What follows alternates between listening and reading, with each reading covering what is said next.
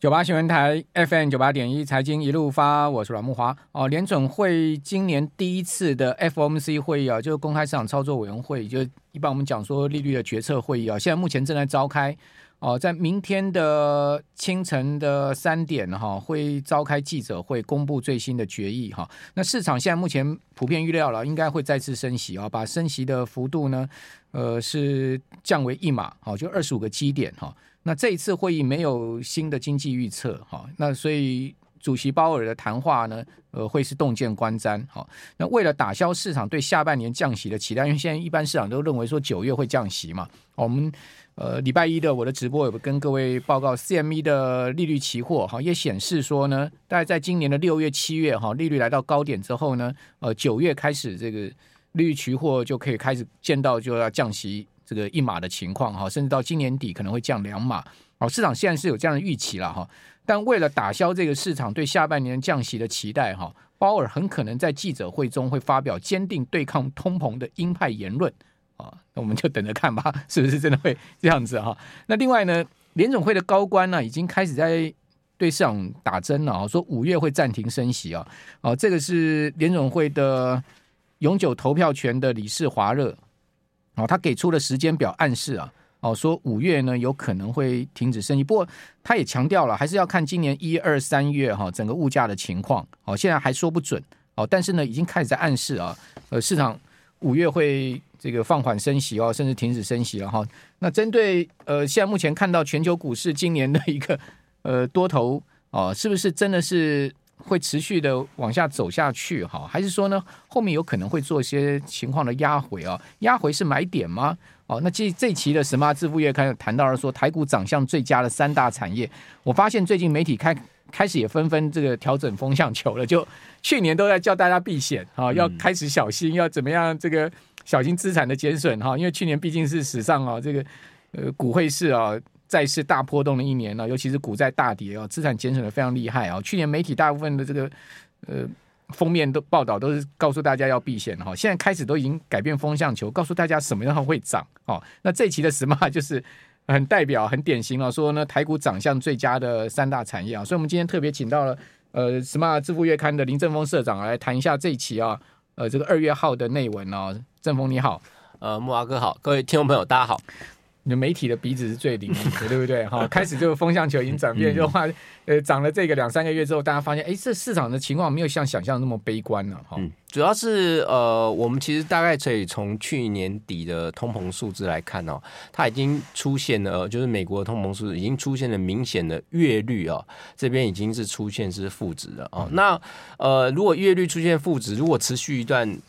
时间的话，那会出现很恐怖的情况。就如果你持续个八个月、十个月的话，那可能年率会变负的。我们现在很难想象哦，年率因为现在都还在五六趴以上。对。可是如果月率是这样下去的话，那有可能反而不是通膨变通缩哦。但我们觉得不会那么悲观了。然后这个月率负值可能只是暂时的，因为能源的呃价格急跌的造成哦。那它负也还有负对，所以负负一点点。那但是接下来可能就比较倾向于说回到呃几乎是。呃，零增长或是微小增长，嗯嗯嗯、那在这种情况下，就代表通膨就是真的会缓缓的进入到哦三趴以下哦，甚至可能会往两趴靠近，在这个一年一年一年的期间内，可能就有机会走到这个阶段，只是说是一个时间发酵问题，因为跟比较积极的关系啊。那如果在通膨都下降的情况下，就是木华哥，你刚才前面讲说，哎、欸，假如我们假如今天最后费是升息了一码。然后到九月要降息，哎，这种情形我印象中好像没看过，年头升息，年尾降息，比较常见到就是说，它先升息结束之后，然后大概持续有个一年到一年多之后，就在平高平台上，然后接下来开始有可能降息。事实上，比较常见的可能还要再时间再长一点，除非爆发一个什么突发性事件，譬如说像疫情那个突发性爆发，它就。可能整个修正它的这个利率政策是有可能，但如果是在一个它的设定的轨道里面是要年初升息、年尾降息，我想他可能会被骂的更厉害吧。嗯、就是说，如果你既然都知道你年底可能要降息，那你年初干嘛升息？听众朋友讲的人格分裂。对，所以我觉得在这种情况，就是说，呃，如果现在大家就假设，呃，通膨是这个是缓降的哦、呃，已经是确定了，那。这个升息呢，应该也就是说，哎，这个到了尾声，要把这个该做的事先做完。那那也许明明年底不一定会降息，但至少不升息啊，为这个阶段，那也许明年就会进入降息阶段。那这个这个确实是比较有可能，是因为美国现在利率压力很大，因为美国发债现在利率太高了，他自己的财政赤字赤字问题就很严重，然后利息这么高的利率，他的新债。就在到期发的新债利率这么高，他要付很大的利息，他现在付的利息成本已经大概都是史上最高了啊。所以如果这个总体经济大概呃结构是这样没问题的话，那我们可以预期就是说啊，美国事实上就在想一个办法，就是要保住费的面子的情况下，又能够适时的让经济软着陆。好，那我们也期待就是经济大概大家都是共同想软着陆这个方向啊。那其中出一个美国就是降通膨这个议题，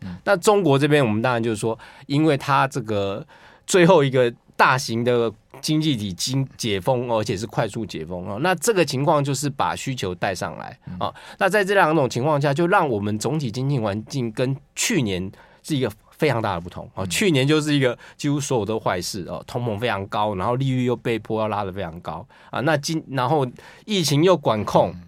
好，所有的坏事通通都凑在一起，然后就变成是呃，除了美元以外，就就是股汇债全部大家都跌。那今年可能就刚好完全相反啊，有可能就变成是呃，如果以以你像台币今年今天居然就升破了三十啊，就出现到二十九多这个，这个可能到去年第四季到十月的时候，如果跟大家说，哎、欸，今年一月的时候台币看到二九，大家没人相信吧？今年出口要衰退的，台币还升破对啊，三十，对，出口怎么办呢？因为因为事实上到第一季的时候，出口值应该都还上不太来了，因为比较积极去年还是高的嘛。上半年我看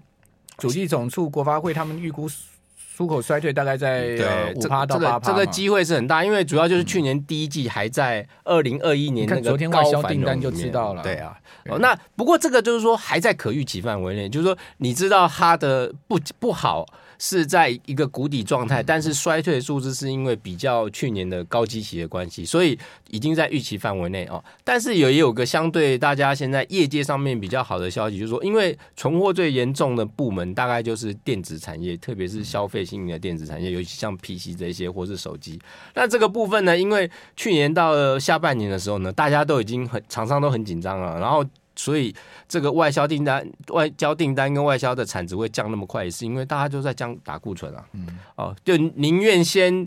账面难看也无所谓啦，因为有时候大家为了面子，账面可能不要那么难看，但那时候大家是为了想要保命嘛，所以打库存优先，所以数字难看就难看了。所以第四季这个外销数字真的很难看，但这也是好事，就是说事实上。很多产业面的这个第一线消息传来，就是说他们的库存大致上是清理的不错的啊，就是已经进进入到一个健康水准。那接下来就是等待说需求什么时候会上来啊？那需求上来时间确实就是比较难预测了。我们说你到底是一个 L 型、U 型的复苏呢，或者说是一个 V 型？V 型可能可能比较难了啊。但是这个 U 的这个形状，如果尾巴翘上来时间能够早一点啊，这就看这个订单什么时候能够快速的上来。那那我觉得在整体的总金架构上。是现在是朝向一个比较正向健康的趋势啊，但是数字上可能第一季还是不好看的，嗯，那可能二三四季会慢慢的稍微好一点啊。那问题就是说，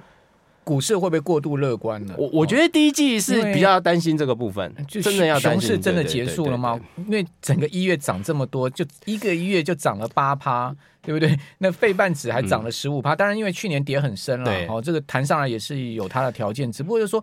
市场是不是真的过度乐观？比如说，你看看到今天海力士公布出来的数字，嗯、真的非常可怕。去年第四季，呃，跟美光一样哦，海力士转亏，这全世界数一数二大的这个记忆体厂，去年第四季它亏了一点七兆韩元。那前一年哈，呃，就说前年的第四季，它是赚了四点二兆韩元，从赚四点二兆变成倒亏一点七兆韩元，一点七兆大概差不多就是十四亿美金左右。哦，说海力士转亏，同时呢，宣布今年的资本支出砍掉百分之五十，等于说他其实也不看好今年全年嘛，不然资本支出砍这么多，对不对？哦，所以市场会不会稍微有过度乐观的一个问题？嗯啊、我我觉得慕驊哥这个讲的很好，过度乐观一定有，可是我们最近看到的特色就是说。呃企业一宣布砍资本支出或砍人头之后，砍股价员工，那股价就涨了，因为大家都觉得说，哎、欸，这个企业有危机意识哦。然后接下来呢，就是顶多就是再坏一段时间，然后它会反转。所以反正你看到有砍人，你去买对对对，现现在反而刚好像就一宣布裁员，马上一样，对 对，马上股价好像反弹，对对对。那这个现在确实是在走一个价值回复的过程啊。那这个。过度乐观的可能性也是有，就是说，因为在价值回复的过程，大家都在猜说，哎，这个我们之前去年把它砍的这个深到这么深，到底有没有道理？会不会砍过头了？可是这个如果没有到第一季整季的小的数字出来之前呢，我们还是相对保守一点，就是卡一点位是可以的。但是如果资金因为觉得说，哎，要疯狂来一个 V 型反转，那我觉得就危险。如果今年第一季都是从一月就一路这样，因为去年第四季已经是。是大反转了嘛？那今年第一季如果再继续延伸这个动能，一直持续到三月底的话，那我觉得会危险，尤其是四月。我我觉得，如果是在三二三月的时候是一个温温涨，然后盘整一下，我觉得这个盘就相对安全一点。但如果是大家就是一个过度乐观，希望像前像那个二零二零年的时候疫情，它就是一个 V 型反转。如果像那种气氛的情情势去资金来来冲进来的话，那四月很危险，因为四月的时候要公布第一季的 GDP，然后企业财第一季的财报要公布，第一季财报一定很难看的。好，所以正峰已经讲了，小心四月哦。哦，这个确。是了，因为现在目前真的没有二零二零年那种条件了。那时候是宏观环境，整个资金大松绑，对，对，那个是钞票水水漫金山，史无前例的 无限量 QE，对不对？现在是在紧缩，现在宏观环境是在变坏哦，所以这基本上是完全不一样的一个环境。所以你你如果在这边这么过度的乐观去认为是二零二零年那种反转 V 转的行情，恐怕真的有点危险。我们这边。九八新闻台 FM 九八点一财经一路发，我是阮木华。哦，这个不管涨真的涨假的，反正它涨就是事实了。好、嗯哦，股票市场就是这样子，就是说你你所眼见的，它现在目前是一个多头，它就是多头。但这个多头是不是一个陷阱，那就是另外一回事，嗯、对不对？就是说，如果如如果它这后面还会再暴跌，或者说甚或破底的话，它就是一个多头陷阱嘛。嗯、哦，那不管怎么讲，如果你是会技术面操作人，你可以。在这一波多头里面赚钱，你当然尽量赚。嗯、哦，那同时你要懂得怎么样去避开这个陷阱。那如果它不是陷阱，它这是真的一个所谓见底的之后的回升行。因为现在毕竟毕竟美国四大指数除了纳指没有站回年线以外，其他三大指数全部站回年线了嘛。你可以看到上市柜指数，呃，这两天也都纷纷回到年线了嘛。而且贵买已经正乖离年线两趴多了嘛。嗯、所以，呃，你你如果说它是一个站回年线的多头。的回升也不无可能啊，谁知道后面会发生什么事情？哦，那到底呃，是因在这样的一个情况之下，我们该布局什么？我觉得现在目前我们开始就是说，这种空方的心态跟空方的思维要渐渐把它去掉了。哦，因为毕竟股票上永远就我之前有跟听众朋友报告过，永远就是牛从牛长熊短嘛。你还是永远是要以做多为主，而不是以做空为主了哈。虽然说去年真的亏得很惨，像这个挪威主权财富基金去年亏多少？去年亏一千六百四十亿美金，你有他亏得多吗？哦，他是史上最大亏损，亏了一点六四兆挪威克朗，因为他的资本非常大哈，他是是个全球最大的主权财富基金哦，创下这么糟的一个报酬率。去年股票投资损失十五点三趴哦，固定收益投资下跌了十二点一趴，主要是债券的部分哦。那另外呢，今天劳动基金也公布出来，去年大亏了三千五百二十九亿啊。真的非常惨了哈！去年十二月单月亏了一千一百四十六亿，所以累计全年亏损三千五百二十九亿。那这个亏损的幅度呢是负的六点六七了哦。这个六点六七呢，单纯讲股票，但其实没有算没有算债券哈。这个债券没有评价，如果真的把债券评价放进来，我觉得劳动基金不是只有亏这样的数字哈。那即使亏。呃，看股票三千五百多亿，其实也是一个巨亏的一个状况。那今年能不能翻本呢？哦、这个继续来请教正风啊，就是说这一期我们什么讲说台股长相最佳的三大产业，如果今年是一个价值回复的行情啊，嗯、甚至后面有这个成长的机会的话，嗯、那我们该注意什么产业呢？我们现在来看呢，就是说，如果假设今年、哦，就是说符合。呃，我们刚才前面假设的预计说经济是一个软着陆，然后慢慢复苏的状况，那也没有太大的资金行情推升的话，那就不会是一个雨露均沾、全面齐涨。所以这种行情里面，你大概就是要比较去挑呃相对有机会，然后比较能够呃有强势呃去上涨的这个这个类股哦。那大概我们这一期的封面故事主要是挑了三个产业啊，这三个产业呢，他们的特色呢就是基本上呢现在没有什么太大的存货问题啊。那第一个产业呢，就是在半导体业的那个先进封装哦，因为。大部分的这个比较大的产能的部分呢，大概就是在制造了。那先进封装这个部分呢，因为为了配合这个从五纳米到三纳米哦，三纳米甚至到未来要往二纳米这个走啊，所以在这个。在这个比较高阶的，在微缩晶片这个制程中哦，你如果能够做到这么好的呃微缩的这个那个电呃线路的制程，可是你没有好的先进封装的话，你前面的这些达成的成效会大打折扣。也就是说，你的整个整体的晶片的成本啊或效能都会因为你这呃封装这边做不好而损耗啊。那封装这部分呢，在先进封装这部分呢，它基本上是比较没有这所谓的呃产能过剩跟库存的问题哦，所以这个部分呢。就是我们可以来看啊，它相对有机会。那这又包括像是像日日月光他们这就是封装的部分，还有延伸这个先进封装到窄板这个部分，就是 ABF 窄板窄板部分。那这个部分呢，也是要整合在呃跟整个先进封装，它是一整套的，你才能够达到一个呃就是比较呃高阶晶片制成的这个效能哈。那其实我们去看一下，真的你去看一下这些股票，现在的本益比都大概五六倍。哦，甚至顶多大概七倍啊、哦？那为什么这么低？就是因为之前因为半导体的这个问题呢，大家的外资也砍得很凶，所以把它砍得很低。那但是它去年的获利还是很好，所以虽然这本益比低，但是有是这个本益比是有点虚幻的低啦，就是因为它是去年的这个呃整就获利呢还是在那里，但今年也许整体的获利。反而不见得会有去年好哦，可是它的产业景气去慢慢就是从走从一个谷底再往上再走哦，所以反而会有也许会有一个本本一笔回复的行情，就是不会让本一笔再这么低哦。那这个是它呃，除了它在呃业务面上呃已经走过这个谷底的阶段，然后它在本一笔的这个价值回复会有一点机会哦。但是这是属于我们第一个要谈的就是先进封装的这个部分。那第二个是第三类半导体，第三类半导体呢问题也不大，它同样也是。其实产能是不够的，因为有更多的这个新的应用需要用到第三类半导体。但问题就是能不能赚钱是另外一回事。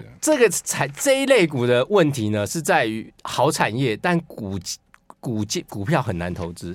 因为呢它常常波动太大哦，所以这个就是说呃，提供大家它算是一个好产业，但是个别股票呢，大家可能就要去看它是不是有。过度超涨的问题啊，你可能稍微要挑一下。对对对，它它几乎本益比都很高，那所以这个我觉得是买它的操作难度比较高的，那买卖点要更注意哦。它比起前面的先进封装刚好倒倒反，先进封装它那个是本益比都很低，第三类半导体的本益比都很高，那相对当然它的成长比较高，所以我们有时候会讲说好产业但坏股票，其实不是讲那公司不好，是讲说那个价格很差，所以你可能就稍微要小心一点。比如说像汉磊。汉磊，他去年十二月营收还能增增长，对不对？对，这个很多公司都已经开始在衰退了，衰退幅度有两位数，产能是不够的。但是问题是股价太高了。但是它现在目前股价接近一百左右，一百左右已经算它的本益比非常高啊，对啊，对不对？嗯、这就是对，这个就是要要小心一点的，对对，这个可能要提醒大家在操作上要留意的啊。那最后一类呢，是前几年都非常惨的光学镜头，呃，光学镜头的部分。那这部分呢，就是。讲呃比较难听一点，就是已经坏到不能再坏，因为你也知道手机烂了好几年了啊，主要是手机镜头。那台湾做这个部分哈，那这个部分如果在一个坏无可坏的情况下，那接下来又有一些新应用，因为现在接下来大家看就是说，其实过去三年呢有一个特色就是手机卖的很差，但 PC 卖的很好。但是去年下半年开始 PC 就卖的很差，因为大家这个视讯上课这个已经不需要了，然后 PC 就卖的很差。可是呢，因为拿拿去买 PC 的钱呢，现在省下来了，可能可以回头买手机了。赶快手机大概要换代了哦，所以在坏无可坏的情况之下，哎，手机可能在中国的这个。经济的呃解封之后，经济开放之后，可能会有比较有一点好消息。嗯、那另外一个就是手机，五联发科法说很关注啊。嗯，对，这个我们大家要 follow 看一下，就就就看礼拜五啦，看联发科怎么讲。我我觉得就是说，第一季大家一定是不会太好，但是就看它二三四季的展望怎么样啊。这个这就是接下来今年大概就是大家看它的展望的预估好不好。那另外呢，还是像呃，不管是台积电也好，或联发也好，就是说如果它的展望通常提供出来的比较准，或者是像大立光，就是说通常坏坏坏坏事他都讲的很彻底，就是说哦，其实坏七分他讲十分，这种他的这个呃执行长出来或公司高阶出来讲，我们也可以做一个参考，就是他会提供一个让大家比较呃。可能就是不会太过于虚幻的目标啊，所以这个 大立光今天股价哈回到。两千两百块，那去年时候跌到一千五六还是一千七的时候，我觉得那时候很惨，最最低到一千六嘛。去年十月的时候，他他他今年那个法说的时候，不是股价也是大跌吗？跌跌破两千。上一次上一次的法说说今年的第一季坏的不得了，对啊，他他跌破两千，现在又回到两千二，就在默默说那天那天几乎跌停板，我还记得，嗯，然后我就去买了他的零股。讲到两千以下就跟他拼了一下嘛，对不对？我就就就这个公司的这就是老板讲话很实在啦，说实在就是这样，就是明明七分话他就讲十分呢，然后早早就出来说啊这样很差。那现在又有一些新的应用，不过就是说其他呃大力光就是它比较弱点是在就是说它其他的新的应用，不管是车用镜片啊，呃车用的镜片啊，或者是说这个呃 MR 或者是 AR 或者是这个 VR 这边它的琢磨度可能就比较低一点啊。那如果它未来如果新的需求未来会这一个比较快成长的话哦，也许它可能就没有像其他的光学镜头公司会表现的比较好。那这个可能是大家就是要注意一下。用财务面当然大立光是最好，但是如果在新兴的产品的爆发力啊，也许可能其他的这些光学镜头公司可能又就会比较有机会。好，那 ETF 跟基金啊，你你觉得今年我们怎么布局？可以可以注意什么什么市场？我觉得因为今年大概就是价值股，呃呃。如果整体来看啦、啊，台股当然我觉得还是相对不错了。但是像如果是中国的 ETF，可能今年会表现会会不错，因为它前几年真的呃落后这个这几乎这个牛市没前面那个牛市没参与到啊，落后很大。也许今年在它整个经济恢复的情况下，可能会不错啊。另外就是东协国家的这个呃相关的啊，如果有 ETF 的，可能也可以参考一下。因为今年预估来看的话哦，就是说整体来看。印度的经济成长率会是相对不错的哦，可能会在呃六点六趴啊，那中国可能就在四点三到四点五左右。那整个东协国家这些主要国家，像印尼或泰国，他们可能也就在四趴上下哦。所以整个今年来看，就是新兴亚洲国家里面这些。重要经济体都远比美国或欧洲、日本都要好。那你可以比较琢磨，呃，受惠就直接投资这这些经济体的呃直接的 ETF，或者是可以受惠这个市场的 ETF。嗯，啊，这是我看法。好，不管这个 股票、ETF、基金，今天都跟听众朋友讲了一轮了啦哈。呃，当然就说投资还是有一定的风险哦。我刚刚看到了一个。蛮令人伤心的新闻，好、嗯，就是台中港务局有个远景啊，哦、嗯，因为那个投资股票亏损了一千万，负债一千万，然后呢就在自己车子里面就这样子，压太大了。我觉得也就一千万也赚得回来，怎么就这样轻生呢？嗯、就今天看到他有遗遗书嘛，就是说亏了一千万这样子，投资还是要谨慎。对啦，嗯、量力而为还是很重要一件事情了。好，这个悲剧也提供大家参考。谢谢正峰，谢谢。